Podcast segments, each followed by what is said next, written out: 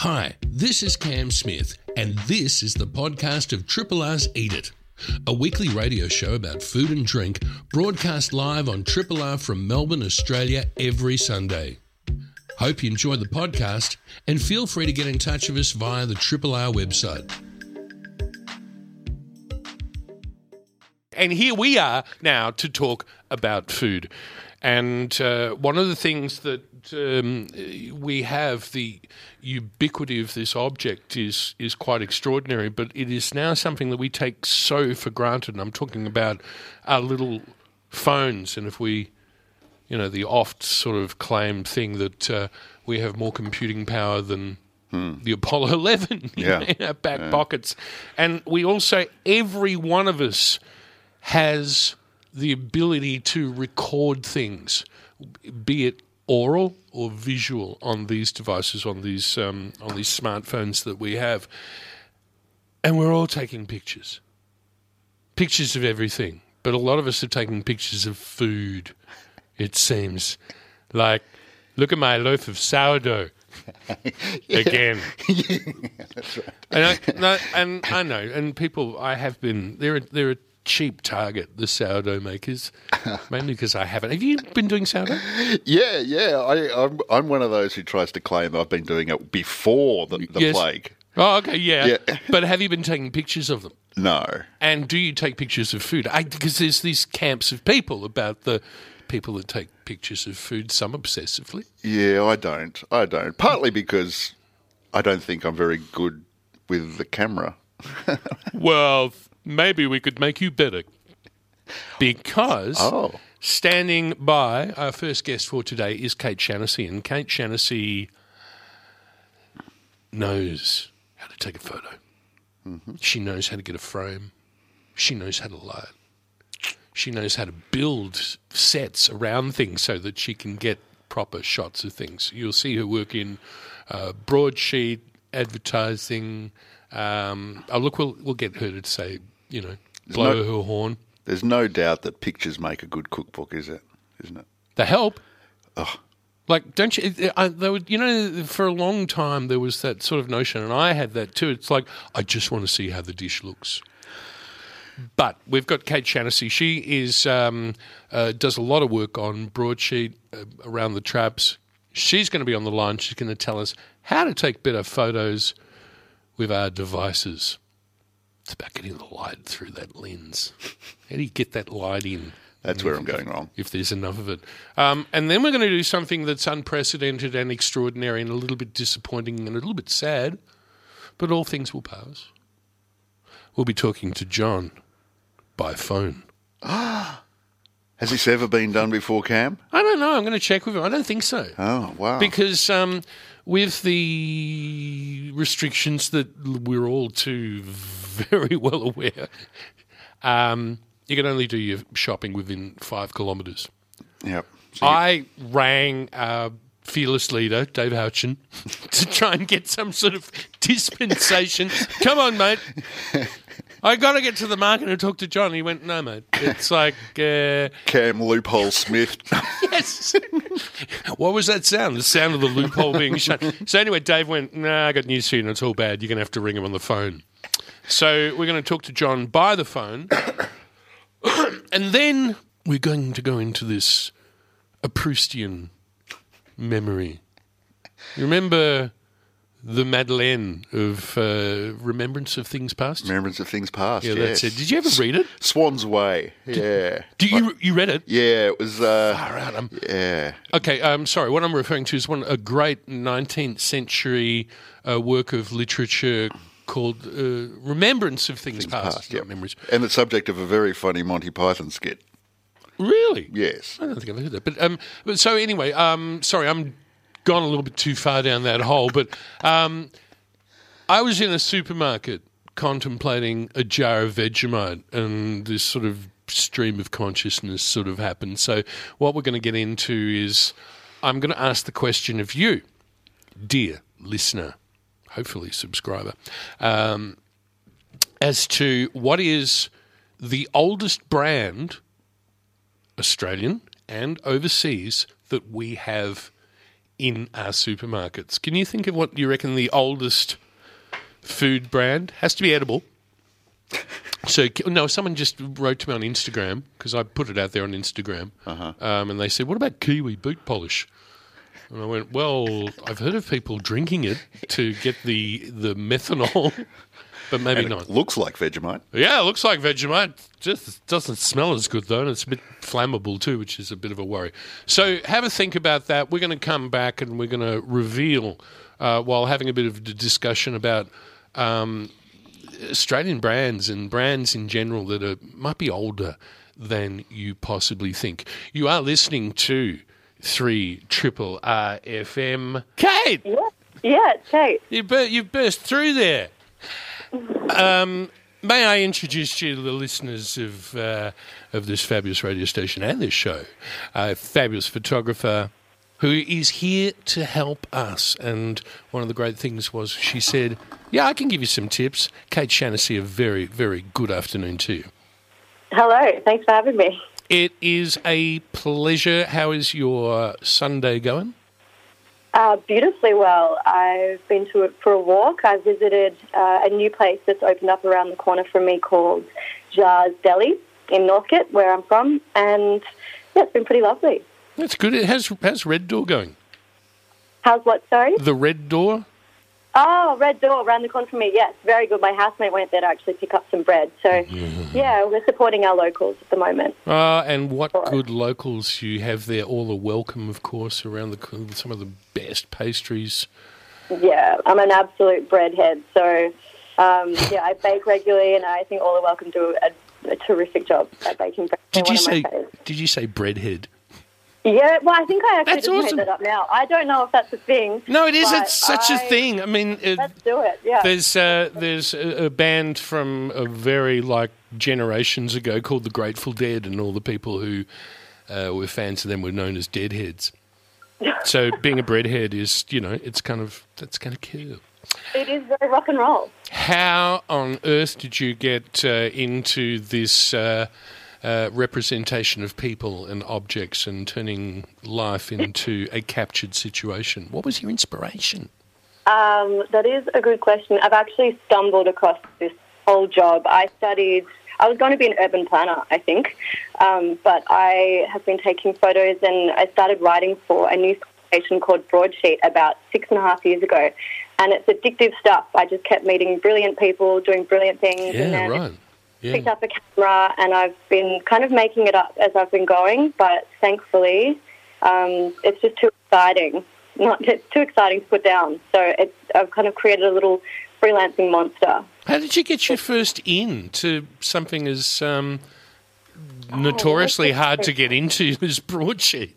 yeah, Because it's a bit of a it's a bit of a clique and a bit of a closed kind of club, isn't it? Yeah, it is actually, and a lot of a lot of us haven't left. We still have, um, we still keep busy with broadsheet. But I think the first article I wrote was for a T, T championship at competition. I think at T two, and I just kept writing heaps and heaps of articles. To I sent them to a brilliant guy called Tim Fisher, who was the uh, editorial director at the time, and he kept giving me feedback and and I kept sending him articles, and then they published that T2 story, and then from there they just commissioned new pieces, and I just thought, oh, okay, I'll keep writing, and it didn't really took a while for me to realise that I actually was working, and that was my job, and then freelancing came second to that, and I'm still going. And boom, and here you are, and here I am from Triple R talking to you about how on earth do we make our photos that we take with our phones. Yeah. Better. Because I just saw your post on your Instagram actually, and Which one? let's talk about it. Let's let's Oh. give you some let's help. Let's give you some help. Oh God! And, and I and- just I didn't ask for this, did I? just so that we we're clear on that. All right. So, which what are you talking about? Uh, Cam Smith uh, eat it Instagram thing. What the thing of the tuna salad stuff? Yeah, tuna right. salad. I think. Look, I, it's actually not a bad photo at all, but I just thought that'd be a nice Okay, right. Okay, right. So, um, first of all, okay, I burnt the toast a little bit. oh, oh, you concealed it well. Yeah, well, you know, it's all about the light, I suppose. Um, um, all right, so um, go critique away. Um, oh, well, oh, I, I feel bad now to just critique. I, I thought you actually did a brilliant job, but I just think in general rules, Yeah. and I actually always kind of break my rules. That's the thing with photography is that it's, you know, there's a time and place for everything, I think. Yeah, but you've got to know the rules before you can break them, is uh, one of the great aphorisms. Exactly. But Mm. um, I would say general rule, a good one is natural light. Use a window in your house. Mm. Take, take the dish there, and, and you can have fun with um, bouncing lights. I think like a big white card or a white T-shirt. I've actually Can I I've been doing- paraphrase for you there, Kate? Oh, please. Yes. do. Diffused light is your friend. diffused light. Absolutely. Yes. It softens the light. It kind of it kind of scatters the light into Stop laughing, Kent. Beautiful. Kent's laughing at me. Sorry about that, Oh, Kate. why? Why? I don't know because I made a big thing about diffused light as our friend. I was, you can't see the hand actions that I'm making while There's a I'm lot of ge- there's a lot of gesturing. Was it like sparkle, sparkle fingers? I Yeah, imagine. that, that's it. Yeah, Fingers? yeah, spirit fingers and jazz hands. Um, Okay. So- I'm doing the same thing here now. good. So, so why is diffused light better? Um, because diffused light, it kind of breaks up the light into lots of, scatters the light into lots of little particles, I guess, and it softens the dish that you're shooting. If that kind of makes sense, direct light is very harsh, and um, so you can. I mean, if you're at home and you've got a window and you've got direct light coming through the window, you can even just hold a sheet. If you've got someone else a spare pair of hands, or just tape it to the window and you can use a sheet, which is very good. Oh, you can have I- an assistant. Yeah, you need assistance. Yeah. Absolutely. Yeah, you kind of, or you need eight arms, I think. Yeah. I think. But yeah, if you've got some, an extra pair of hands, that's a good tip, I think. Um, and also bouncing, bouncing lights is one of my favourite things to do with food photography. So if you've got a dish that needs, or that has reflective surfaces on it, like it's oily or it's got a sticky sauce or things like honey, um, definitely bouncing lights. Kind of move around the dish a little bit and try and find where the light catches on those reflective surfaces. And I feel like that's that's one of my favourite things to do with food photography. I think that's a winner. Mhm. Mhm. Um, I can absolutely keep going if you'd like me to. Yeah, well, that's why we got you. Um, so Um, okay, so let's look at okay. If you, you, you've used this thing as a uh, as an example, so it's a picture of I don't know, it's tuna and beans. Um, it's Okay. really easy dish. There's a big blob of. Uh, I'm just describing it for people, just in case you're not looking at the Instagram. it's in a bowl. Blob of thing. It's got some ricotta with a bit of smoked paprika to make it a bit chefy. Um, a cheek of lemon because that's very on point still, uh, and then these points of toast that sort of radiate around it. Um, what I've actually done before is um, when I've been out shooting is uh, if the citrus isn't looking as vibrant Yes. and and juicy as it should be, I dunk it in water sometimes, and then that also makes it more reflective, which I love. Um, and what else did that You dunk I it in think- water. There are so many. Yeah, this is this is getting into the the food stylist things, and um, we really need. I'd love to quickly chat about that because there are so many incredible tricks that um, people employ. Uh, to make food look great, like you know, glycerin on beer bottles uh, for that that beautiful condensation that happens. And the one that I heard of, which I, actually I've seen because I've worked on TV shoots or uh, film shoots, where if you need steaming food, one of the greatest things is the tampon in the microwave on for ages, and then you stick it underneath, and you just get this awesome steam rising. It rocks. Yeah. I have heard this. I haven't done. I I haven't gone as far as that, but I have heard those kinds of tricks where you have like a, a hot broth kind of bowl behind Yep. um, a, a dish that's gone cold. But I tend to shoot really quickly. I mean, with broadsheet, you only get an hour. I And that's what most people so- do. So uh, I apologise for that digression. It is all about getting light through that lens, and how do you facilitate and help that process along? Uh, I think it's just where you choose to shoot. Work with the light first. So be aware. Well, when I shoot at venues, I I used to actually look at the orientation of the venue before arriving there, and I would make sure I knew where the north facing windows were or where the light would be the strongest, so that I would have the most flexible use of light. But now that I've, um, I guess, evolved and I've got a really nifty photography, like flash set, light set, so I can shoot anywhere in the restaurant and I'm pretty happy. But with natural light, work with the sun and what the sun's doing. And the sun is the most beautiful in the afternoon, in my opinion, when it casts long shadows and yeah, it's beautiful. Well, when you're getting into that light. that light shift when you're sort of getting into that golden hour or be- before that? Yeah. The go- well, I, I like before the golden hour and in the golden hour. I think a lot of photographers do for sure because there's, there's a reason. It's just it's magic. It's beautiful. And that's why actually shooting in autumn is so great because you get that awesome light shift. Ha- have you got a, a preference for? Um, have you used enough phones that you have a preference for any, or have you got any anything to say? Because most of us are, are just using our phones to take those photos. So how do we use these handheld devices to to get a better image? What should we be thinking of and doing? Oh, I think if you keep it really still, then that is um, a good trick with the phone. But really, it's really it's just the light. I think the light is most important thing, and then to yeah, just So, uh, what, so paraphrasing what, I'm, what you're saying is fluorescent light is not our friend. Oh, here we go. Okay, yes, good starting point. Turn all the lights off in your house, definitely, and then see where the natural light is. And I would work with natural light completely, but um, and then using kind of a white card or someone wearing a white T-shirt to bounce light back onto where those shadows are on the dish.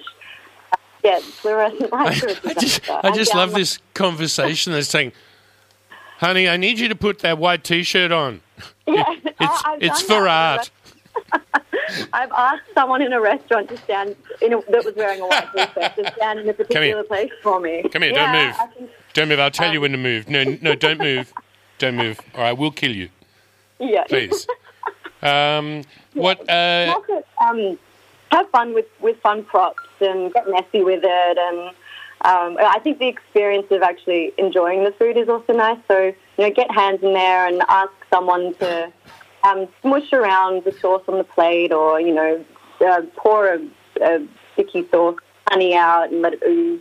That gets movement into the shot as well. I think that's, um, yeah, kind of capturing a moment of food with food. Ah, yeah, okay. So rather than Flemish still life, it's sort of like you, you get this sort of sense of creation of a dish coming to be rather than just being fixed in time. Yeah, so I, I I kind of approach people. If someone's by themselves at a restaurant, then I will target them, Hmm. and I will ask if they'd like to be involved, and I'll just ask them to enjoy it. I won't shoot their Can, can you wear this white t-shirt, please? Yes. yeah, Yeah, put this white t-shirt on, will you? Yeah, it's um, yeah. I, I would. There's probably someone that's listening that I've even targeted one time at a restaurant or a There you go. cafe. Oh, I think I met her. Yeah, she just dragged me into this thing and told me not to move, and I was late for an appointment and everything. Oh no, I hope not. uh, but they get to eat the food, and then it saves me from kind of eating my way around Melbourne. I can't eat all the plates that I shoot, Yeah. so uh, me out too. Uh, have you got a favorite? Is um, do you, well, I was sort of alluding to this before. Um, is there a particular phone on the market that is the the absolute gun for taking photos that you found? Oh well, because I, I my preference is my camera. I try I try not to take too many photos on my phone. But Yes. I had okay. I don't want to put a particular brand This- in the bin. But This I is had, for civilians, you know, not not professional broadsheet photographers like um, yourself. I'm pro Apple because I like to airdrop photos across from my computer to my phone. But I don't know. I, I mean, I've got an Apple iPhone. It's not that great. I had a Samsung for a bit, and I did, I didn't even know how to use it for four months. I still couldn't learn how to use it. So. Um, I, I think there would be many people that would have a lot more techie phones than me. So I'm definitely not someone to recommend a good phone there. And uh, is there a favourite type of food that you love to shoot more than any others? Ooh, It's like picking a um, favourite child, isn't it? Who's, who's not moving? No, I definitely have favourites. Oh, I'm good. lucky that I, um, I get to work with such brilliant chefs and in beautiful restaurants that my work is quite easy because the dish comes out looking incredible. But uh, I think I, I, I'm going through a phase now where I like um, shooting Asian dishes because they've got so many sticky sauce elements or like a broth or something, and I find um, I find those dishes really fun to shoot, and it can be quite messy as well. I like to get messy with the photography and just kind of let it get a, not out of control, but let it kind of go in a direction that I couldn't have thought that it would go. So, Yeah. Well, that, Yeah. that kind of makes sense. And uh, one of the things you did actually like to say to me was um, the fact that um, you sort of build sets um, in your home to what am I trying to what am looking at to get light in and to get things to look right. And you sort of you, you're quite a good builder yourself and problem solver. Ah, well, that's, yeah, that's the, I think because I started out um, making it up, I haven't been, um, I guess I haven't been trained. I, I didn't do a photography course, so I've kind of just made it up as I've gone along and, used objects, just found objects as instead of professional equipment. So over the years, I kind of, yeah, I guess it's just experimenting. It's just playing. It's just taking a photo. The good thing with digital cameras is you can take a photo, have a look, and then change something Yeah. and have a look. So there's that immediate, um, I guess, response. So, yeah, or immediate feedback. And so, that yeah, you really to make it up. That is awesome. Um, Kate, look, you've been kind enough to um, uh, share some ideas with us, and it's been delightful having a chat with you. Um, where can we see your work? Uh, you can see my work. I have my own Instagram page. It's just my name, Kate Shaughnessy, and my work is on Broadsheet as well. You can check it out there. And um, or I've uh, you can follow my bread page. I have um, a buns and puns, a really silly page, but it's probably my favourite one actually to manage. So come to bread with me. It's, it's that page there. So you can find me in all of those places. Sorry, did, did you say buns and puns? Have I not told you about my bread page? No. Come to bread with me. Well, I have to I have to talk about that, and you also have to tell me how I improved that photo because you never actually told me. Oh, I think um, I think you should shoot it under natural light, and I think that um, you should put like drizzle a, a dressing on it, some oil. Yeah, I did. I I put I put a bit of oil on top of that, but I, I left it too long and then I came back to it too late. So, regrets. I've had a few, Kate, but thanks to you, I will improve, and so will all of us. We're, we're better people thanks to you, Kate. Yes, please show me your work as well on Instagram. I, I would love that. All right. Kate, have a great day. Enjoy the beautiful People's Republic of North. Northcote. I miss it greatly. Thank you. I will, and you have a great day as well. And Thanks, Kate. Bye bye. That was Kate Shaughnessy, super photographer. Yeah, that's where you are, station in isolation. We're here for you. And a man that I didn't get to see today in, in, in what I think is almost an unprecedented situation. We do market report via phone. Hello, John. Hello, Cam. How are you? It is very much unprecedented. I can't the only remember if time we do this stuff is at Easter or Christmas. Yeah. I was trying to remember when we actually. No, we couldn't do it at Christmas because we're not on air. And anyway, Or maybe Easter. I miss Easter. I miss you, John. I haven't seen you for a couple of weeks, and I'm all, and I already miss you. Are you okay? I'm very, very good. It's a strange feeling because Yeah. I'm sitting on top of the truck here with my back in the sun alone, and you're backed up in the uh, in the studio there. You're in the truck. Yeah, sitting on top you- of the truck on a container. What you, is that to get good reception, or you just uh, you No, isolating there's yourself? Nothing to do, so I'm soaking up the sun. Oh, okay. There's a few people trickling through, but Mm. a lot of the people that, that can come in because of the five kilometre rule came in um, Friday and uh, yesterday. yeah. And today there's few of the locals that are probably uh, studying or too busy at work uh, trickling through today, but it's very quiet. And this is actually the de- the deadly serious thing, so I will put on my deadly serious voice. Yeah, we're still lucky though. We we've got beautiful vegetables for those that can come in, and um, they're making the most of it. You got Um, eggplants? Sorry, Have you got eggplants? you're bouncing a bit. Oh, sorry. I, I'm- I, I, I meant to be a little bit sort of. Have you got eggplants? Because those are always lovely. out. Funnily enough, I sold out. I I bought what I'd buy in a normal week, and I sold out of eggplant. Yeah. Uh, we, had, we had lovely field eggplant, um, but I got lucky at eggplant twice this week.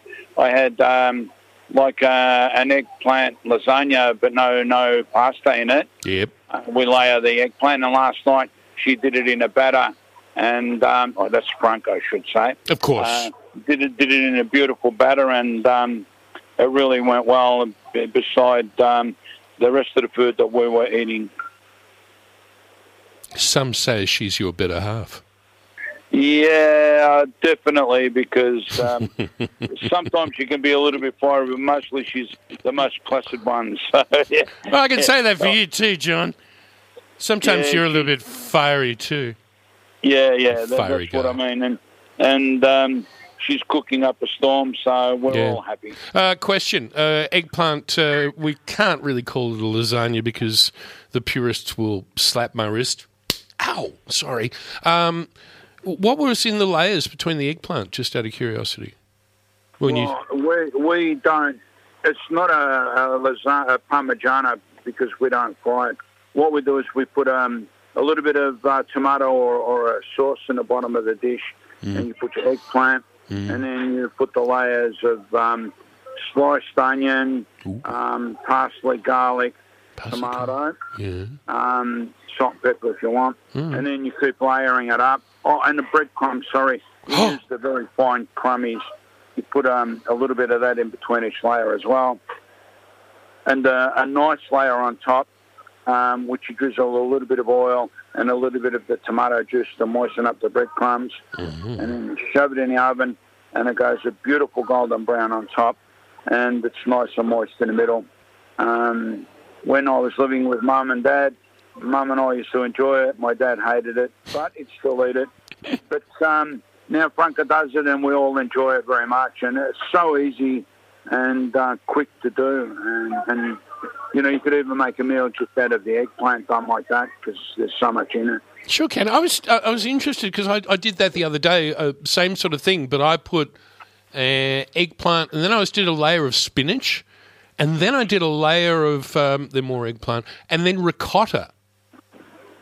Yeah, why not? If it works. little bit of ricotta, and then a little bit of Napoli on top of that, and then yeah, the breadcrumbs so that it went crisp.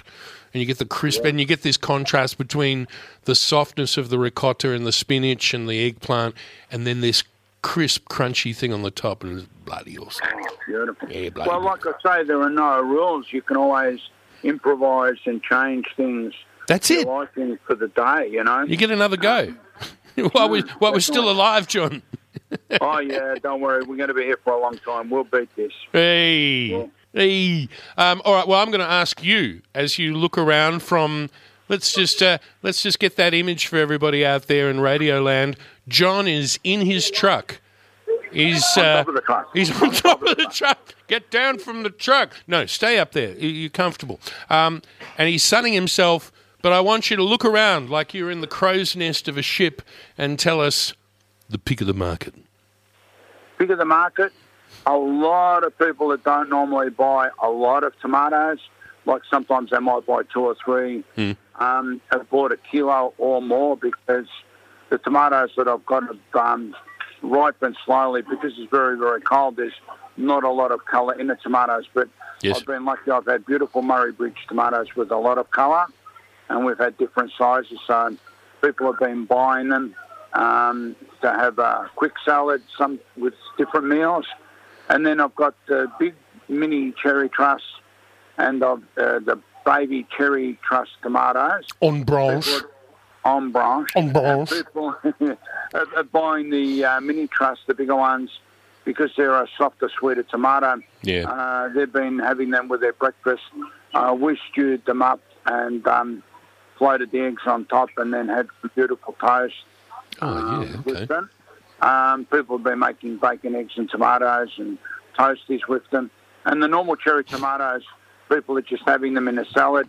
Some are laying them in the um, baking dish and putting them into the oven. I find them too strong, but a lot of people love them. Yes. Um, even they put a little bit of balsamic, they reckon it tames the strongness down a bit. And then we've got the other heirlooms like Rouge de Marmande and the Black Russians, um, and they've been trying them out as well and um, having a feast. Um, peas and beans is normal, they've all run away. Uh, we've only got a handful of beans and a handful of peas. Um, I sold a little bit more pumpkin this week. People are making a little bit of soup.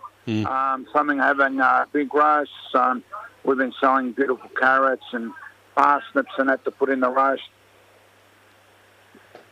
Uh, as usual, what can I say? There's, there's everything out there. There's an abundance of vegetables and there's abundance of fruit.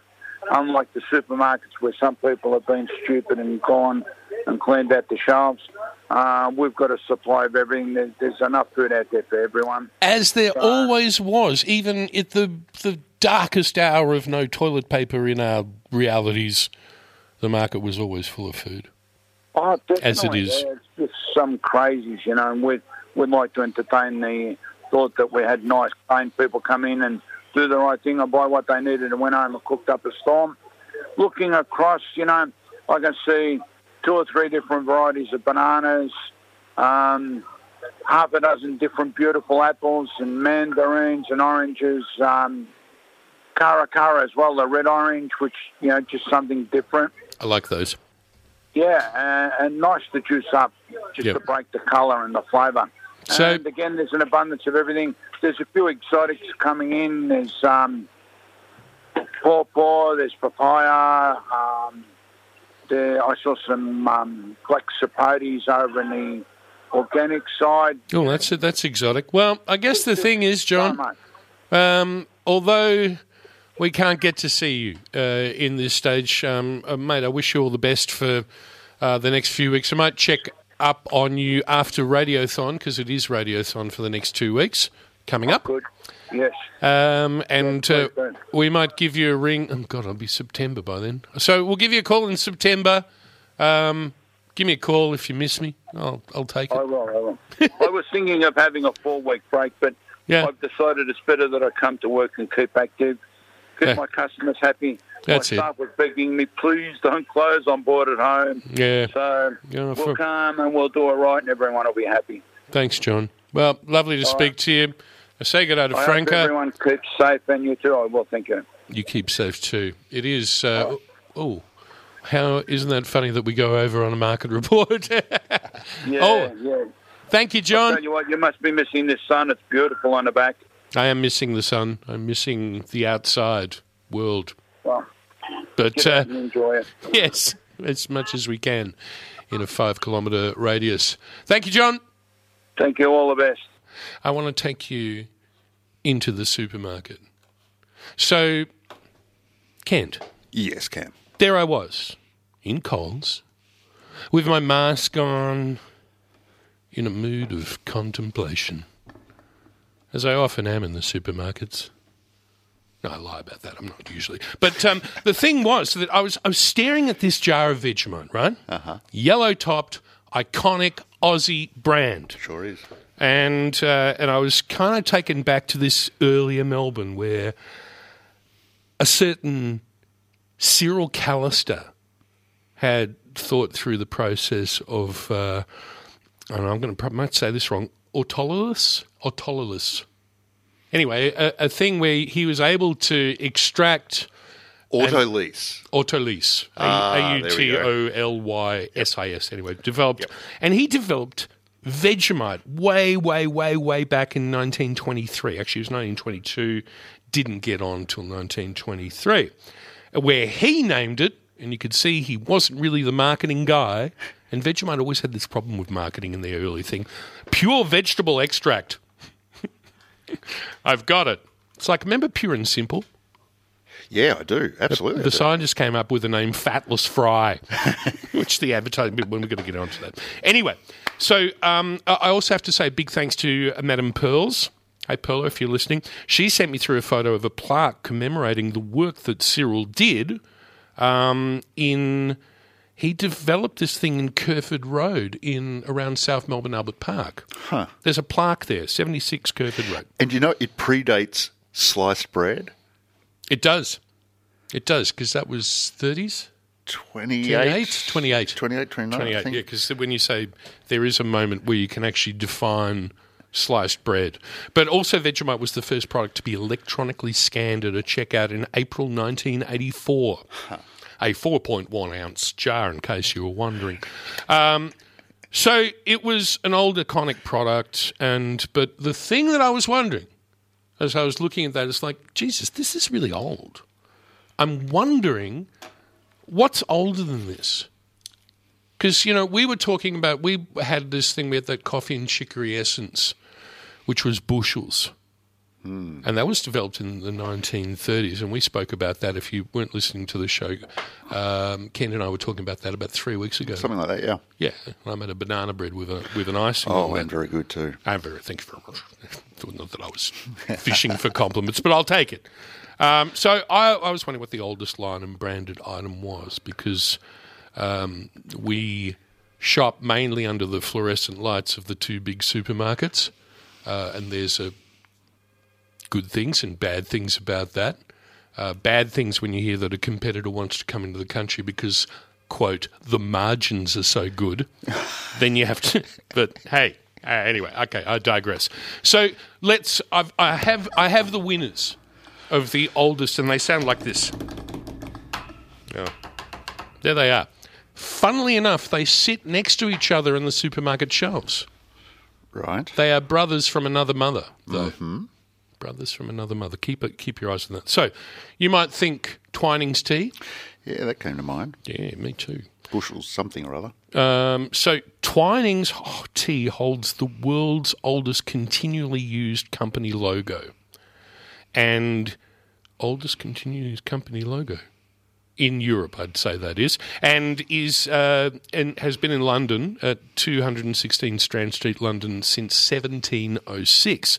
Problem is, the brands, my friends, the brands.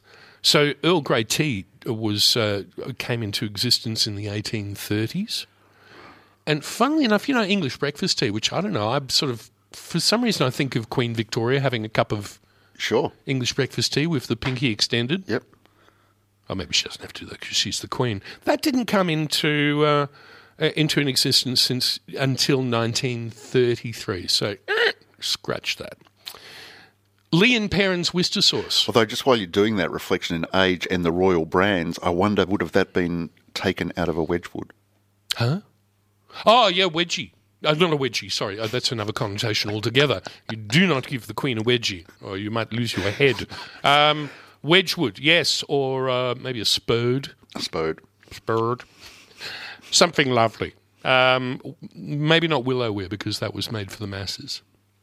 That's just something to, to think of. But Lea and Perrin's Worcester sauce, or Worcestershire sauce, um, is perhaps probably the region's most famous product. It was produced uh, in Worcester by two chemists, John Wheeley Lea and William Perrins. That first went on sale in 1837. That's old, man. So whenever you get one of those things of Worcester sauce or Worcestershire sauce, whatever you want to call it, if you want to make your Bloody Mary or into your eggs or whatever else you use that for, that was 1837. Now, a couple, now here they are. I'm going to reveal these soon, these two oldest brands. But just here's a, some other ones that you might want to think about soya sauce, Kikkoman. So we all have Kikkoman, Yeah. and um, I didn't realize that Kikkoman has a really special meaning. It, like many Japanese names, Kikko means turtle shell in Japanese, and um, uh, what was it? And man, according means ten thousand. So according to Japanese legend, turtles live to be ten thousand years old and is sy- symbolic of happiness, success, and longevity. So Kikkoman, when you look at that now, that's about a tortoise. That company came together around in the 17th century, but Kikkoman as a corporation didn't come into um, uh, being until 1917. So they're out. I was asking about you because you spent some time in Japan. Yamasa. Yeah, and I can't bring it to mind. I, I, Well, that's really, really old. 1645. Um, if you can see that, you might get that in Asian food store. But Yamasa, I'll just say that again. Yamasa soy sauce doesn't count because it's not in the supermarkets. 1645. That's really, really old. And we need to do an apology about Bickford's cordial in Australia. Um, so I'll just go through because we've only got a few minutes left. Um, Bickford's cordial. They were the first ones. Uh, Bickford's sorry, Bickfords of South Australia. Uh, they came from England and they started, uh, where is it? The, the, Australian Cordial Factory in 1872. So that's really quite old. And we should also acknowledge the fact that coffee and chicory essence uh, came about 10 years before uh, the Bushells people did. Arnott's, 18, mm, uh, uh, was that, 74. And the one that's still on the market today is the milk arrowroot biscuit, which was started in 1882. All right, let's talk about two tins which I have in front of me. The first is yellow. Whoops, here we go. I'm holding it up. You recognise that? Yes, I do. This would be your Keen's mustard powder. So you'll find this in the spice aisle. And Keen's mustard was started by a guy called Thomas Keen and he started this mustard factory all around about the city of London in 1742. Hmm. That's I don't know. That kind of amazes me that we're having a product on our shelves which comes from 1742. So this is in fact the oldest European product on the supermarket shelves. Keen's mustard. Um, they had a huge factory. The firm employed over a thousand people and was notable for not employing women except for in sack mending. Oh, good Let's just put that to the side. Let's not go there. Okay, so you would think that Keen's mustard and Keen's curry powder, its little buddy next to it, um, are both from the same company, right? You'd think that. Wrong. Thank you. You've, you've done better. Um, Keen's curry powder was started by a carpenter, and his name was Joseph Keen, who migrated to Tasmania from Gloucester in the 1840s, and in the 1850s he ran a store in Kingston with his second wife Annie. His first wife died, sort of, which was sad. Um, where they produced a range of sauces and condiments. And children, my God, 16 of them, nine daughters and seven sons, and curry powder. And this curry powder is a blend of turmeric, coriander, salt, fenugreek, black pepper, chili, rice flour, allspice and celery, no cumin. That's one thing that makes this difference. Uh, it won awards. Um, won an award at the 1866 Intercolonial Exhibition in Melbourne, by the way, won its category. And um, this curry powder, which I always thought was related to the yellow tin. There you go. That's the sound they make. Oh, I can smell that curry powder is from completely different companies. But next time you get a thing of Keen's curry powder to make some maybe some curried eggs, because it's still good for that. Check out the logo. Because if you look really, you almost have to take uh, be a Kate Shaughnessy and take a photo of it, and you'll see it has a scallop shell because the Tasmanians have a thing about curried scallop pies. Very good. So there it is: Keen's mustard, Keen's curry powder, Cam, real quick, not to rain on your parade, but I just did, I used my Google fingers. Cascade Beer, 1824. It's not on our supermarket shelves, technically, so it doesn't fit your criteria, but 1824. Those Tasmanians. Oh, what was going on? They really got it.